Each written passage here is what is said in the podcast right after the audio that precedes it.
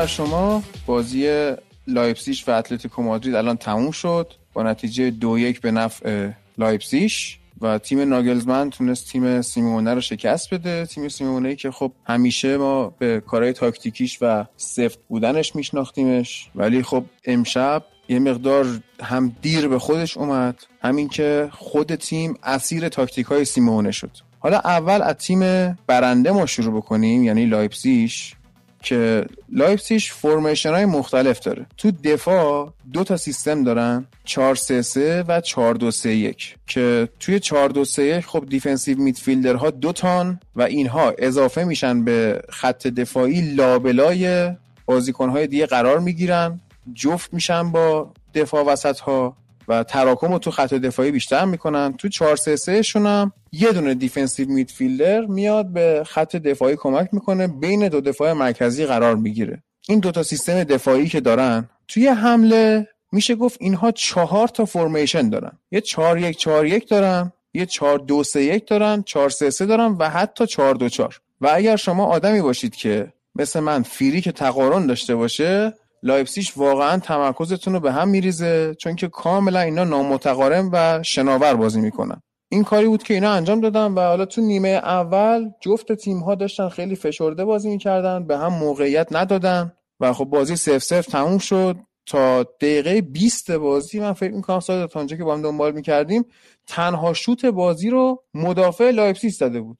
یعنی این به ما نشون میده که چقدر بازی بسته بوده. ولی نیمه دوم یه خورده ماجرا تغییر کرد و ما شهامت بیشتر لایپزیگ رو داشتیم از ناحیه‌ای که لودی رفته بود جلو و توی دفاع خوب اضافه نشده بود. بر نگشته بود عقب در واقع لایپسیش تونست ضربه بزنه و یه ارسالی کردن و خیلی سریع. یعنی شما بازی رو نگاه می‌کنی انقدر سریعه که جریان بازی از دستت گم میشه. نمی‌دونی چیکار باید بکنی چه شکلی جلوی اینو دفاع بکنی. و خب این خودش تیم سیمونه رو به هم میریزه. سیمونه اگه راحت اومد لیورپول رو حذف کرد به خاطر اینکه لیورپول خب مشخص حمله می‌کنه. یعنی پلن های زیادی برای حمله نداره.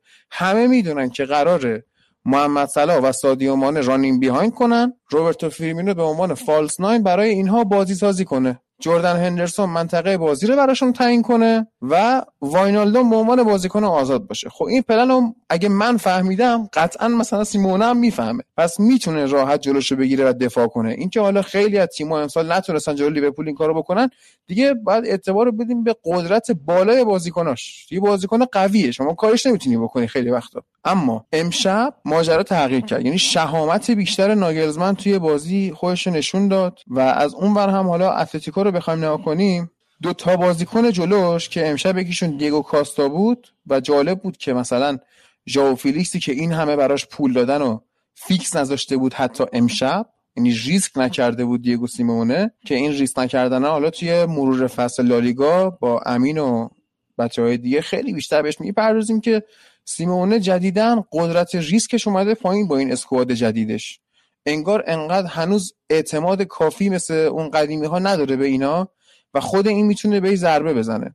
ریسک نکرد کاستا رو بازی داد موراتا و ژائو فیلیکس رو بازی نداد به عنوان تعویضی بعدن آوردشون تو و این دوتا بازیکن جلوی اتلتیکو پرس می‌کنن. تا اواسط نیمه اولم هکتور هررا و ساول بهشون اضافه می‌شدن. اما از اون هم نبود کره و کوکه یعنی کوکه که سمت راست داشت بازی می‌کرد اینا رو بهشون ضربه داد و عملا فلجشون کرده بود. بعد کاری که می‌خواستن انجام بدن این بود که اگر لایپسیش تونست پرس اینها رو متوقف کنه اینا بازی ببرن به جناهین و روی ارسال کار کنن. ولی چه اتفاقی میفته این که لایپسیش اون سیستم دفاعیشون که براتون توضیح دادم با تعداد نفرات بالا دفاع می‌کرد. یعنی کاری رو کرده بود که خود سیمونه می‌کنه هم توی دفاع پرتعداد هم توی حمله پرتعداد. فرقش با سیمونه اینه که سیمونه فقط توی دفاع پرتعداده و توی حمله چشم به تک موقعیت ها داره. لایپزیگ اینطوری نیست. خیلی اینا دونده بازی می‌کنن خیلی پاسکاری می‌کنن خیلی شناورن و خب دیدیم که نتیجه چی شد دیگه. موقعی که اتلتیکو حمله می‌کرد 4 3 3 می‌شدن لایپزیگی ها و اصلا اتلتیکوی ها رو push می‌کردن به سمت جناهین یعنی اصلا خوشحال می‌شدن که اینا برن گوشه ها و ارسال کنن. چون اینا تمرکز دفاعیشون رو داشتن با حضور یکی مثل اوپامکانو که واقعا امشب خوب نشون داد قلدری خودشون نشون داد اون کلاس جهانی بودن خودش نشون داد. هم ضربات سر خوب می‌زنه هم خوب دفاع می‌کنه هم پا به توپش خیلی خوبه. مهاجم های لایپسیش هم بجز یوسف پولسن که اکثرا ما می‌دیدیم توی بیشتر دقایق بازی مهاجم هدف بود بقیه هر کسی که اون جلو بود فالس ناین بود. یعنی ما یادمونه توی بازی جلوی تاتنهام هم اینا تیمو ورنر رو آوردن wing چپ بازی دادن در حالی که تیمو ورنر مهاجم نوکه wing چپ نیست. اما اونجا داشت نقش false nine رو انجام می‌داد و خیلی هم اتفاقا جالب بود تاکتیک اون بازی. در کل توی نیمه اول اینا جفتشون هم اشتباه تاکتیکی نداشتن و نتونستن گل بزنن دیگه. اما تو نیمه دوم هر چقدر که اوپامکانو خوب بود کلاسترمن چون توی پست تخصصیش نبود و کند هم بود میموند عقب بیشتر آنجلینیو نفوذ می‌کرد که ما روی گل دوم خب اثرش رو دیدیم. از اول فصل هم که ما داشتیم می‌گفتیم اتلتیکو فیلیکس رو بیخود خریده نشون داد که جلو دفاعای کند لایپزیگ حالا بجز اوپامکانو که اون صحنه ای که فیلیکس ما پنالتی گرفت با تنها کسی که درگیر نشد اوپامکانو بود. و تونست از کندی اینها استفاده کنه پنالتیشو بگیره. اینجا نتیجه رو داد. ولی ببین تعویض سیمونه موثر بود.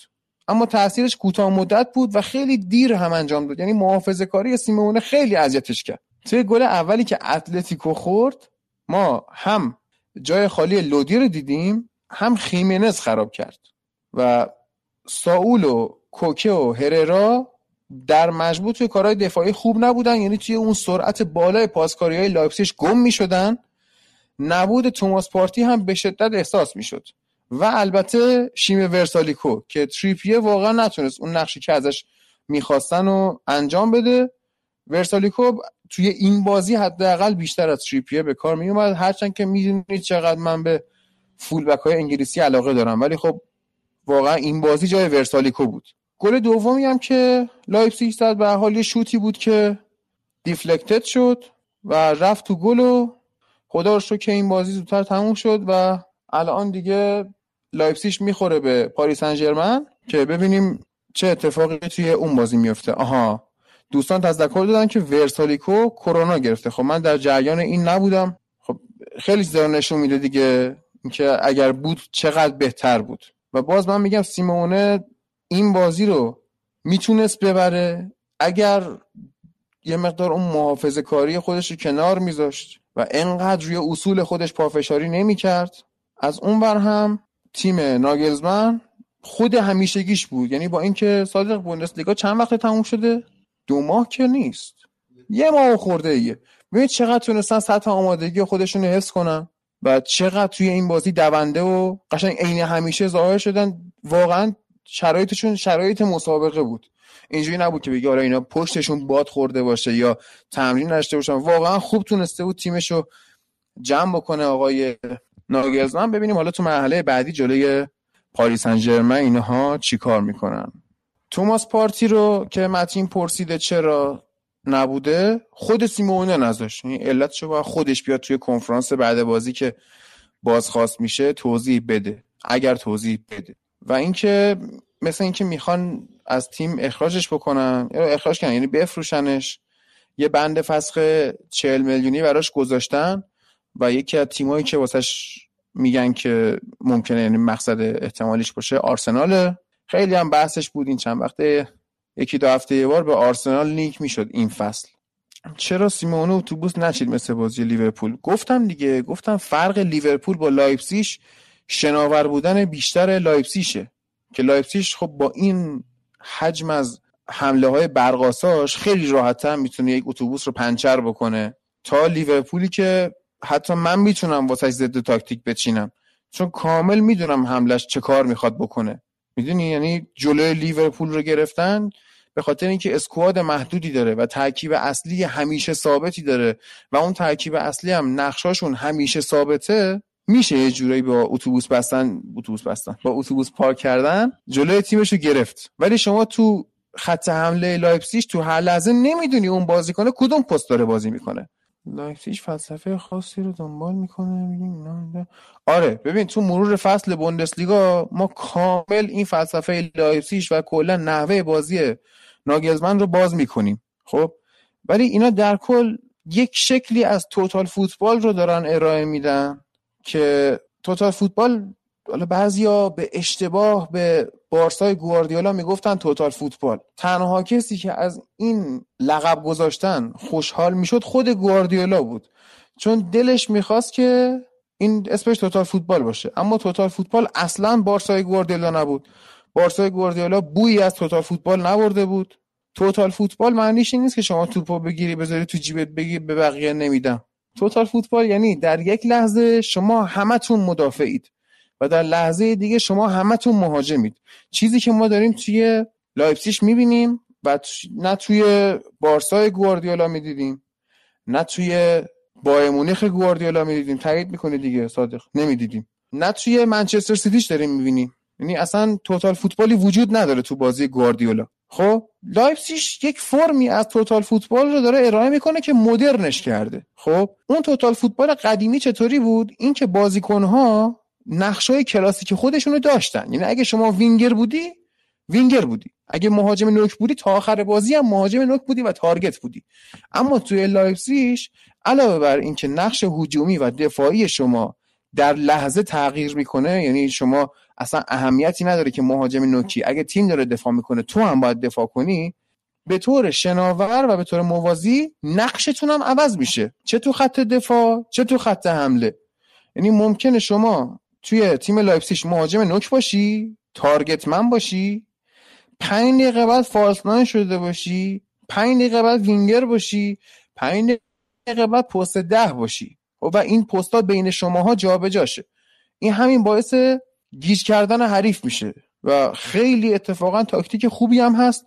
من همیشه فکر می‌کردم به این قضیه که شما برای اجرای همچین تاکتیکی باید خیلی بازیکنهای باهوشی داشته باشی.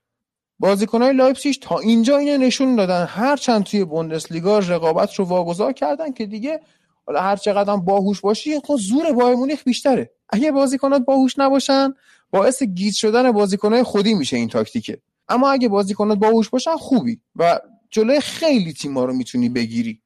راحت می‌تونی خیلی ها رو ببری. و اگه این تاکتیک توی فوتبال جا بیفته دیگه مربی مثل سیمونه مثل مورینیو اینا باید کاسه رو جمع کنن تا سالها برن پیداشون نشه. دوباره که این اتوبوس چیدن ها اتوبوس چیدن هی من میگم امشب. اتوبوس پاک کردن ها باب شد دوباره همچین فرم مربی هایی برمیگردن. ولی اگر میگم متد ناگلزمن جا بیفته مربی های دیگه هم بیان استفاده کنن که هرچند خود این نیاز به آدم باهوشی مثل خود ناگلزمن داره. یعنی ما باید مربی های باهوشی هم داشته باشیم نه مربی که پلنبی هم حتی ندارن. خب آدم های آکادمیک آدمایی که ببین این نسل جدید ببین مربی های قدیمی مربی که الان هستن شما فکر کن دیگه جدیدترین نسل مربی ها کسایی هم مثل لمپارد مثل پیرلو که پیرلو یه مصاحبه من ازش یادم سال 2006 موقع جام جهانی.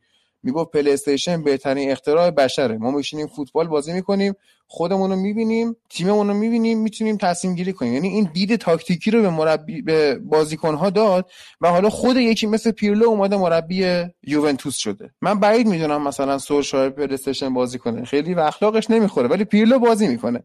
خب اینا چی میشن؟ اینا میشن نسلی که با تکنولوژی مربی میشن.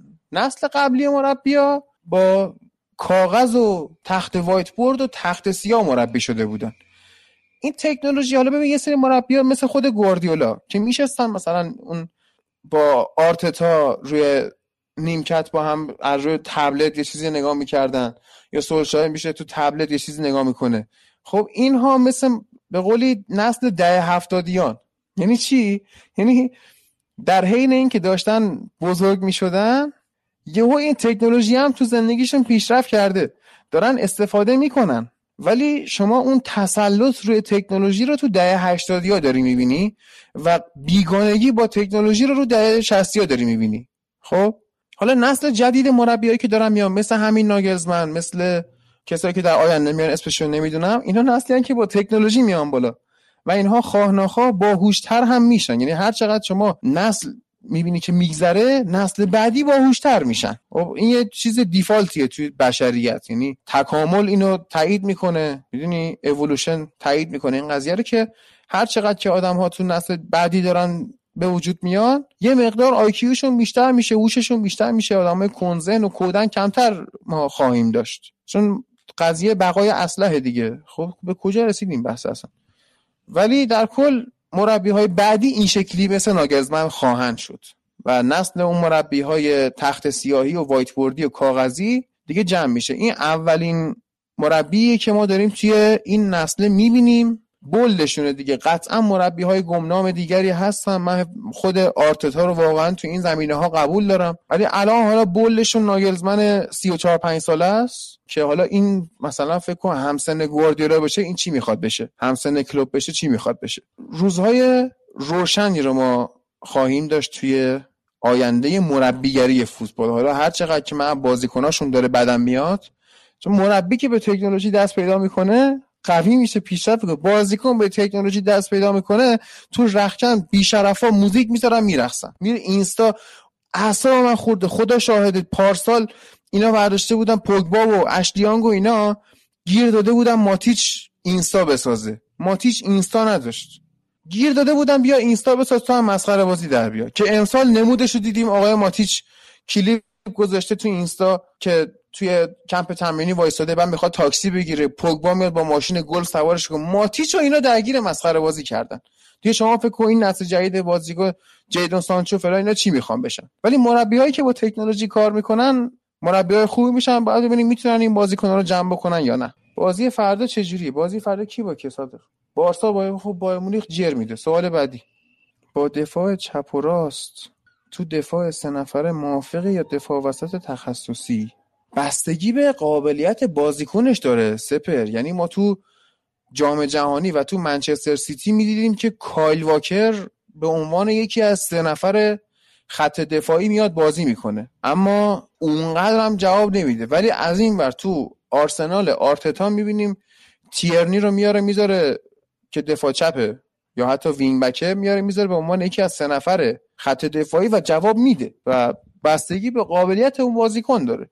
مثلا این دفاع شما اسمش چیه؟ آلابا. آلابا جواب میده تو حتی دفاع وسط. ولی ممکنه خیلی ها جواب ندن مثلا چند بازی سولشر رو من لوک شاو رو گذاشت تو سه نفر دفاع. اصلا خود شد خدا لعنت کنه منچستر سوال بعدی. بیرین هم جواب نداد. درود بر تو. دمبله هم رسید به بازی. به نظرت به درد بازی فردا می‌خواد شما ببین. بابای دمبله هم بیاد جلو. باین نمی‌تونه بگیره. دمبله که هیچ دمبله به هنوز نفهمیده پا چپش کدوم پا راستش نه.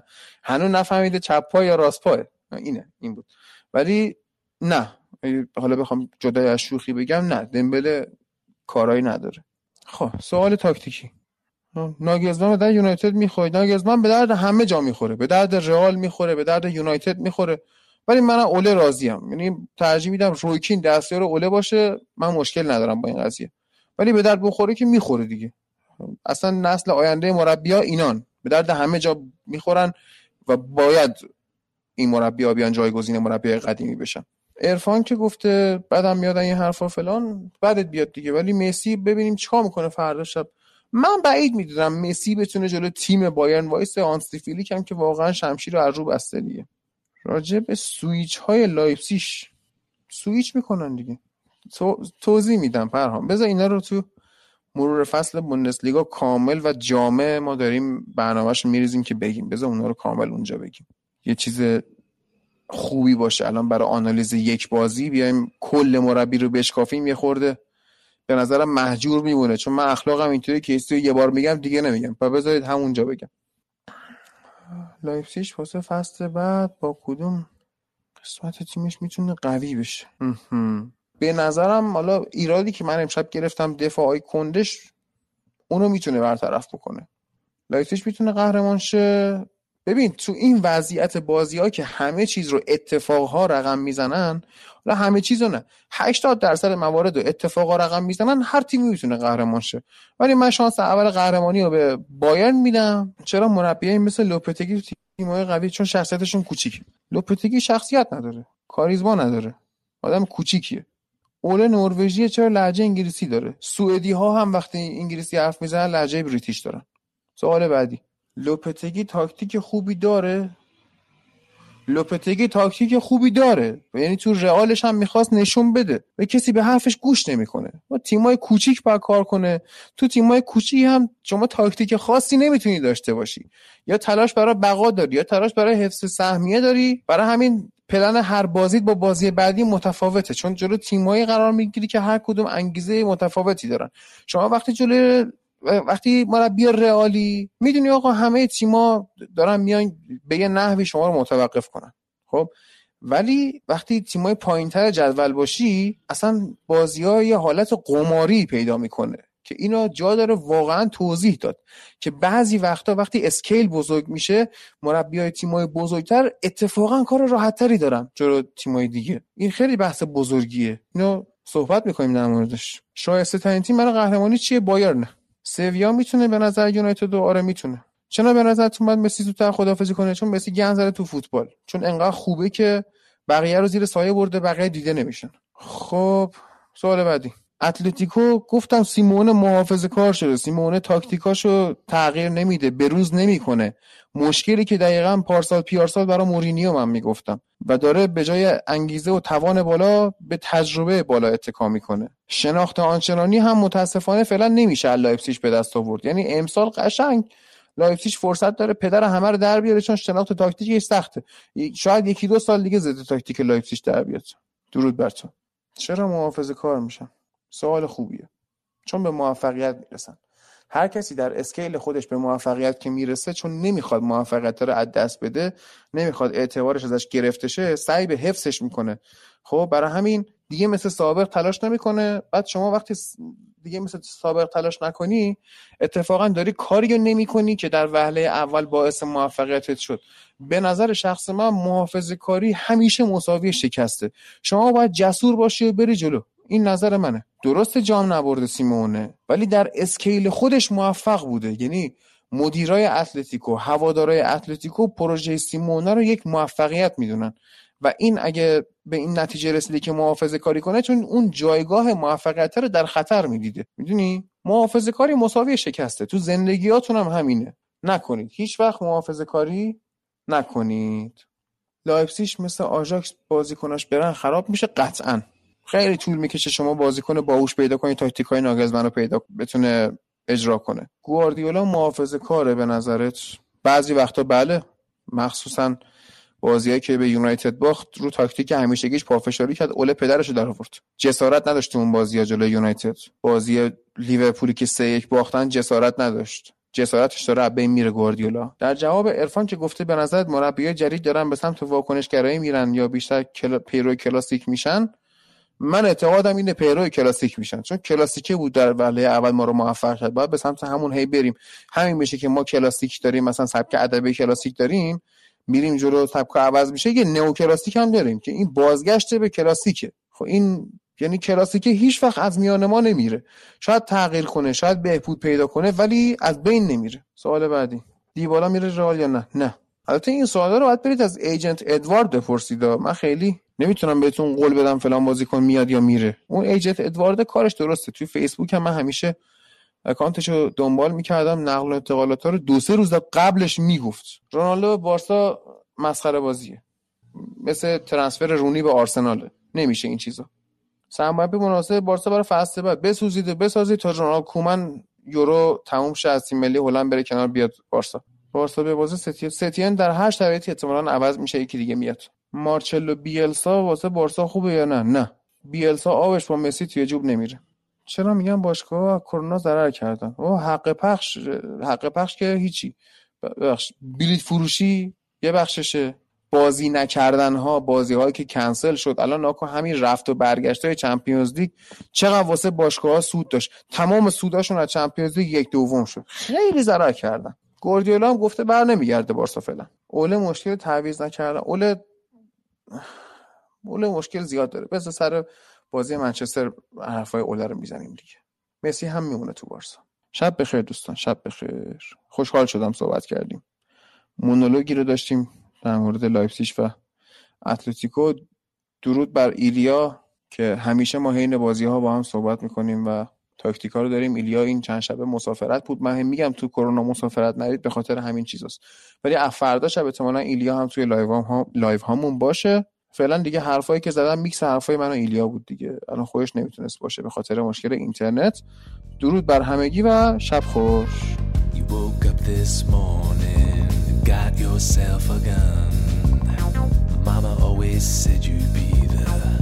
Chosen one.